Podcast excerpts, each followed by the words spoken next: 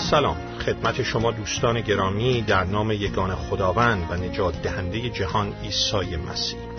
پدر آسمانی رو شکر می کنم که باز می توانیم به یگان کلام او کتاب مقدس برویم و از کلام خدا کتاب مقدس و حضور خدای راستین خدای پدر پسر و روح القدس برکت بگیریم.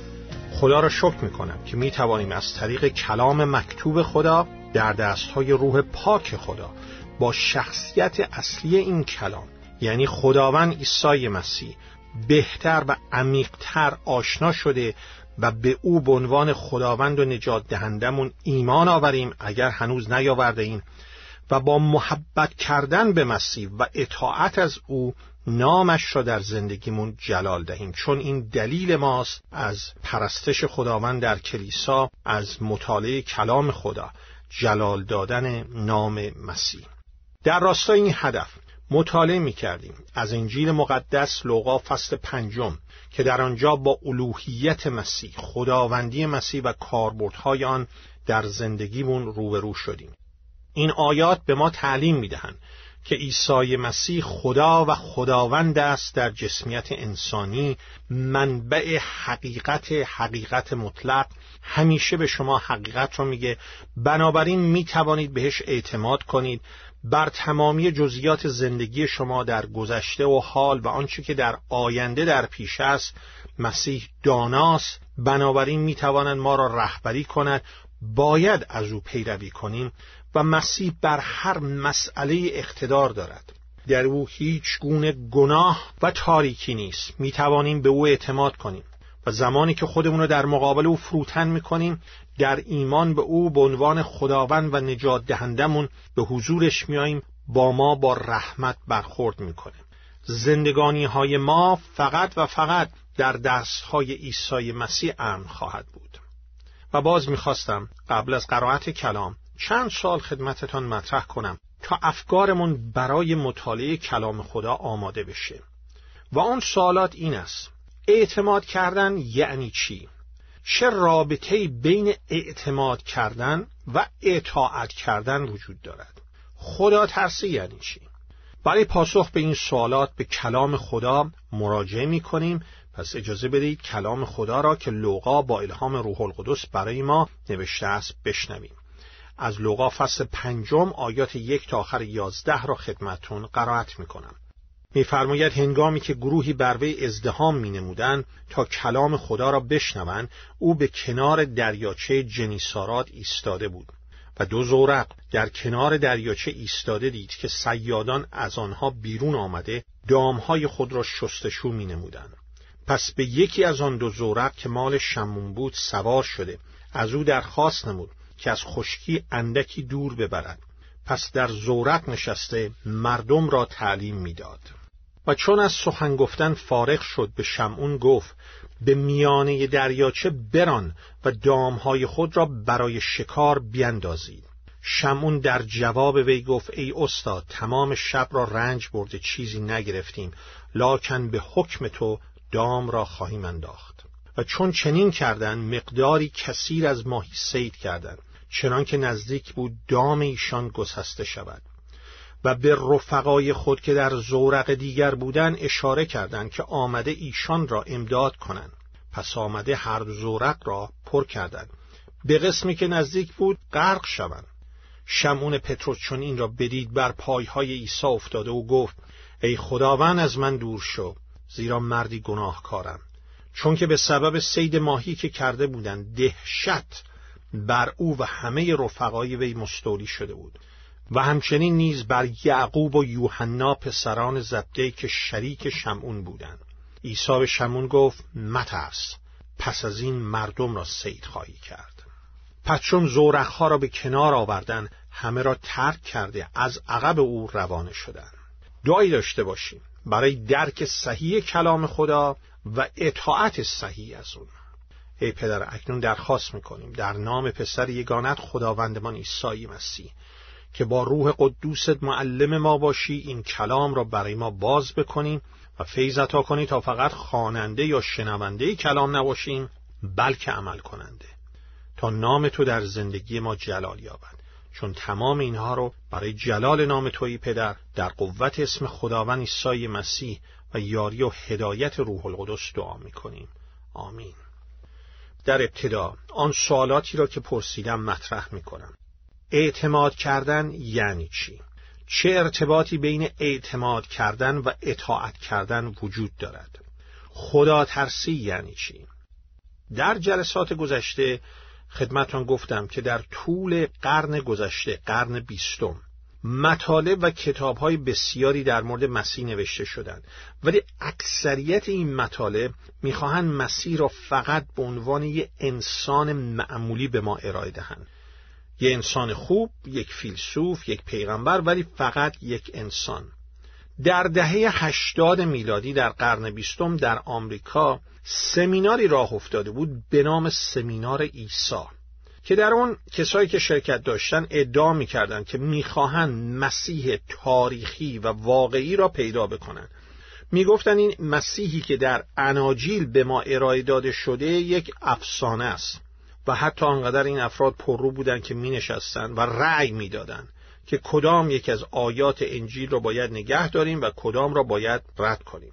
یعنی می‌خواستن یک تصویری از مسیح بر طبق خواست خودشون درست بکنن اگر شما در جستجوی مسیح تاریخی هستید اگر شما در جستجوی مسیح واقعی هستید او را در کتاب مقدس پیدا می کنید با رعایت اصول علم تفسیر که اصول علم تفسیر دل بخواهی نیستند یک سری اصول مستقل از فرد و عینی هستند باید در کلام خدا با تفسیر درست و تحت تعلیم درست کلام خدا در کلیسای خدا باشیم تا مسیح راستین و تاریخی را بشناسیم. فقط در کتاب مقدس است که شما مسیح راستین مسیح زنده مسیح تاریخی را پیدا می کنید در این آیات مورد مطالعه لغا فصل پنجم یک تا آخر یازده ما با مسیح راستین با مسیحی که خدا و خداوند است در جسمیت انسانی روبرو می‌شویم. این آیات مسیح را برای ما به عنوان هم انسان کامل و هم خدای کامل ارائه می‌دهند. مسیح دارای هم ذات کامل الهی است و بدین علت بود که توانست مجازات گناهان ما را بر روی صلیب بپردازد و هم مسیح انسان کامل است. تا بتواند به جای من و شما به نمایندگی من و شما مجازات گناهان ما را بپردازد. خدای کامل و انسان کامل است عیسی مسیح. و ما در این آیات پنج جنبه الوهیت مسیح خداوندی مسیح را می‌بینیم. مسیح منبع حقیقت است. در آیات یک تا آخر سه این را دیدیم. بنابراین اگر شما در زندگی نیاز به حکمت دارید می توانید به او اعتماد کنید چون او همیشه به شما حقیقت را میگه. منبع حقیقته. دوم مسیح بر همه چیز داناست. از آیه چهار تا قسمت اول آیه ششم. او جزیات زندگی گذشته شما حال آینده شما را می‌داند. می تواند شما را به درستی رهبری کند. می توانید بهش اعتماد کنید ازش حکمت بخواهید و باید ازش اطاعت کنیم. ببینید پتروس اگرچه درک نمی‌کرد که چرا مسیح داره بهش میگه وسط روز که ماهیگیران حرفه‌ای هیچ وقت وسط روز ماهیگیری نمی‌کنن. چرا مسیح وسط روز بهش فرمان میده که برو در اون قسمتی که من بهت میگم تورت رو بیانداز؟ پتروس اینو درک نمی‌کرد اما اعتماد کرد و اطاعت کرد. و زمانی که اطاعت کرد موضوع براش باز شد. در اطاعت کردن بود که به درک حقیقت پی برد. این یک اطاعت کورکورانه نبود. اطاعتی بود بر اساس اعتماد که به درک و فهم انجامید و برکتش رو گرفت. سوم مسیح بر همه چیز قادر است. از قسمت دوم آیه شش و آیه هفتم. مسائل زندگیتون رو با حکمت و قدرتی که او عطا می کند می توانید حل کنید. چهارم مسیح قدوسه. از آیه هشت تا قسمت اول آیه ده. در مسیح تاریکی نیست. مسیح به شما دروغ نمیگه به شما بدی نمی‌کنه. و پنجم اگر در فروتانی و ایمان به نزدش بیایید به گناهانتون اعتراف کنید. بهانه نیارید. سعی نکنید که گناهانتون رو توجیه کنید. مسیح با شما پر از رحمت برخورد می‌کنه. قسمت دوم آیه ده و آیه یازده. اینها در واقع پیام اصلی تمام این متن مورد مطالعه ما را تشکیل می‌دهند که مسیح خدا و خداوند در جسمیت انسانی. او به شما همیشه حقیقت رو میگه بر تمام جزئیات زندگی شما داناست. او بر آنچه که در پیش است داناست. او بر هر مسئله قدرت داره. فقط در اوست. که هیچ تاریکی و گناهی نیست. می توانید به او اعتماد کنید و او نسبت به شما پر از رحمته. وقتی که در توبه از گناهان ایمان به او به عنوان خداوند و نجات دهندتون به نزدش میاین زندگی شما امن خواهد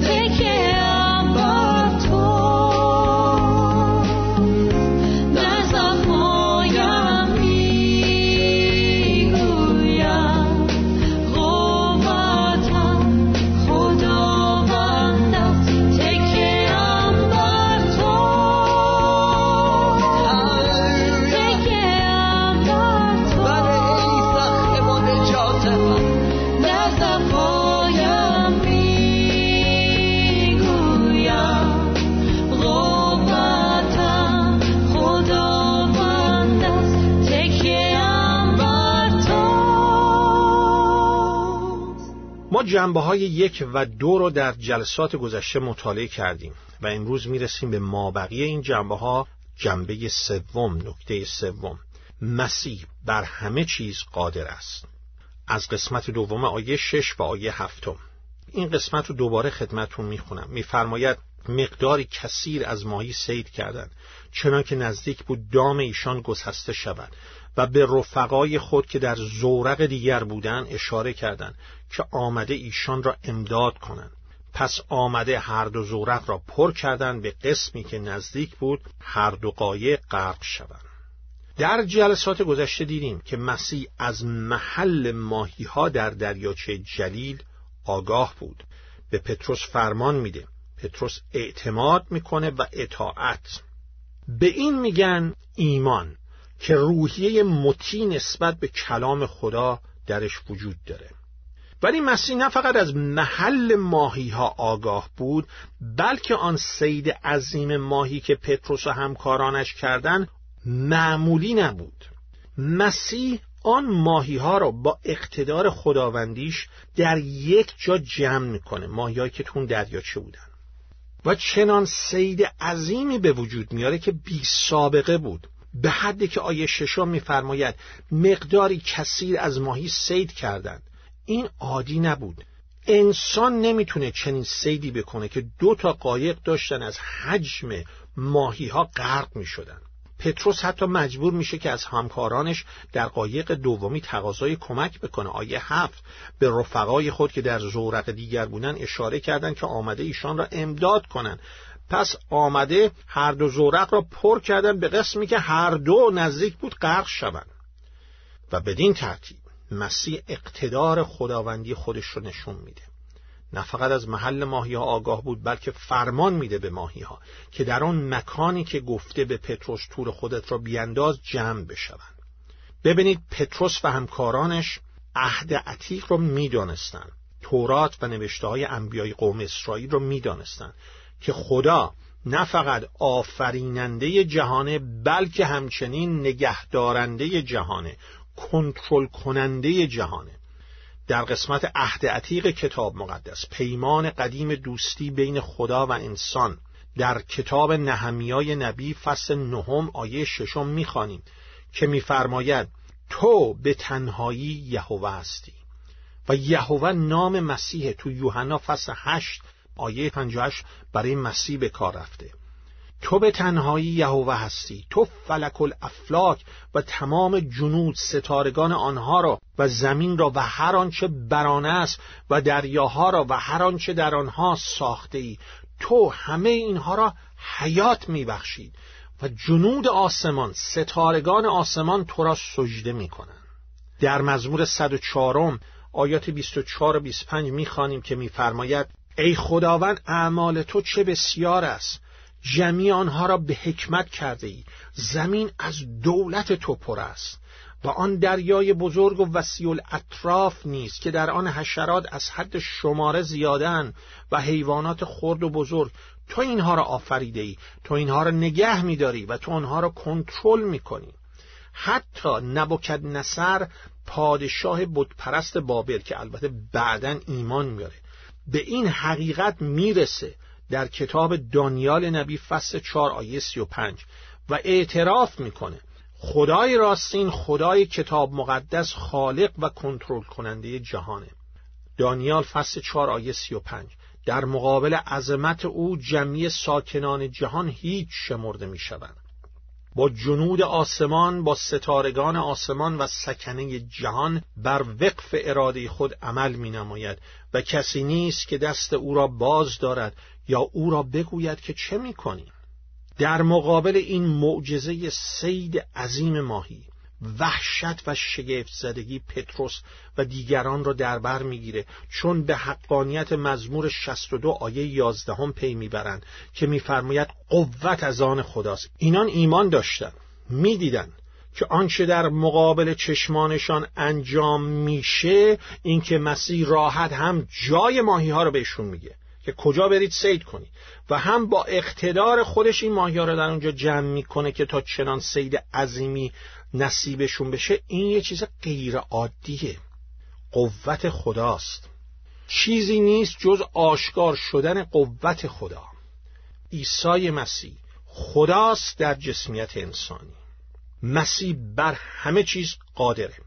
در ایمان به مسیح به عنوان خداوندتان شما می توانید با پولس رسول در فیلیپیان فصل 4 آیه 13 هم صدا شوید و بگویید در مسیح که مرا تقویت می بخشد قوت هر چیز را دارم. دقت کنید قوت هر چیز را برای داشتن یه زندگی سالم مسیحی دارم. یعنی از این آیه برای خیال پردازی های خودخواهانه سوء استفاده نکنیم. قوت هر چیز را دارم در مسیح که مرا تقویت میبخشد قوت هر چیز برای داشتن یه زندگی سالم مسیحی برای فروتن بودن برای قناعت کردن در مسیح قوتش رو می‌تونم دریافت بکنم. و یا می‌تونیم با پولس در دوم قرنتیان فصل دوازده آیات نه و ده هم صدا شویم. وقتی که به خاطر درد و بیماریش از خداوند عیسی مسیح تقاضای شفا می‌کنه ولی مسیح او رو شفا نمیده. در جواب بهش میگه فیض من تو را کافی است. زیرا که قوت من در ضعف تو کامل میگردد. و پولس میگه پس به شادی بسیار از ضعفهای خود بیشتر فخر خواهم نمود تا قوت مسیح در من ساکن شود. بنابراین از ضعفها رسواییها احتیاجات زحمات تنگیها به خاطر مسیح شادبانم شرم ندارم شادمانم زیرا که چون ناتوانم آنگاه توانا هستم. چون اون موقع که من ناتوانم اون موقع است که قوت مسیح در من جاری میشه و مردم می‌توانند ببینند که آنچه انجام دادم از من نبوده از مسیح بوده. در اتحاد با مسیح هم شما می‌تونید در ضعفها و احتیاجاتتون زحمات و تنگیهاتون شادمان باشید. چون در ضعف ما قوت مسیح جاری میشه. و یا می‌تونیم در اتحاد با مسیح با اون حقیقت رومیان فصل هشتم آیه سی و پنج هم صدا شویم که میفرماید کیست که ما را از محبت مسیح جدا سازد؟ آیا مصیبت یا دلتنگی یا جفا یا قهر یا اوریانی یا خطر یا شمشیر؟ به هیچ وجه. چون خداوند ما عیسی مسیح بر همه چیز اقتدار داره بر همه چیز داناست. همیشه حقیقت رو میگه. قدوس پر از رحمته. کیست که تواند ما را از محبت مسیح جدا سازد؟ چون ما چنین خداوندی داریم فیلیپیان فصل چهار آیات شش و هفت. نگران هیچ چیز نباشید بلکه همیشه در هر مورد. با دعا و مناجات و سپاسگزاری گذاری تقاضاهای خود را به پیشگاه خدا ابراز نمایید و آرامش الهی که ما فوق فهم بشر است دلها و افکار شما را در مسیح عیسی حفظ خواهد کرد. خداوند ما عیسی مسیح مسیح پیروز مسیح فاتح نه فقط منبع حقیقته همیشه به شما حقیقت رو میگه. نه فقط بر تمامی جزیات زندگی شما و آینده شما داناست بلکه بر تمام مسائل زندگی شما اقتدار داره. دلیلی برای ترس و نگرانی در اتحاد با مسیح وجود نداره چون نه فقط اقتدار داره همچنین پر از رحمته. به او ایمان آورید. از او اطاعت کنید. به کلامش وفادار باشید و بدن روحانیش یعنی کلیساش رو خدمت کنید. با فیض خدا ما این مطالعه رو در جلسه آینده ادامه خواهیم داد. تا آن زمان محبت پدر آسمانی فیض خداوند عیسی مسیح و مشارکت روح القدس با همه شما عزیزانی باشد که قلب و زندگیتون رو به خداوند عیسی مسیح سپرده اید آمین.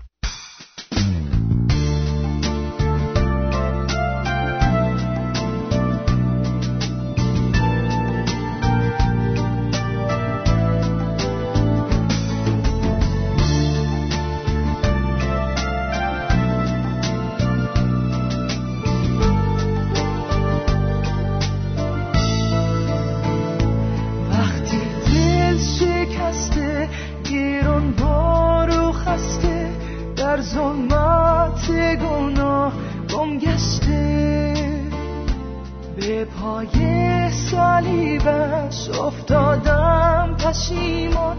و از آنجا تابید نور ایمان.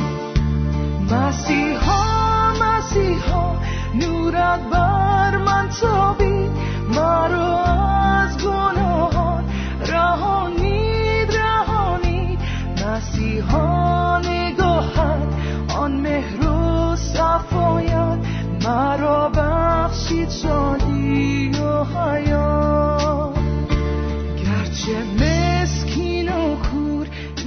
پر از غرور. تا باره گناهم شد آشکار. آنگه من به پای آن مسلوب افتادم آنجا از ظلمت کرد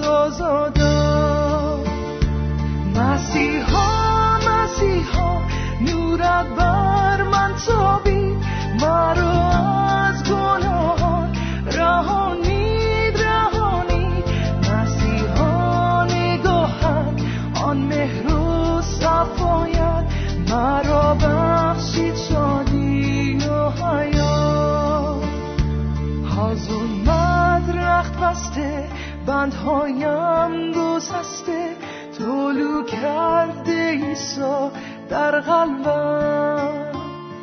مسیحا نگاهم به نور روی توست نجاتم ز فیض و رحم توست.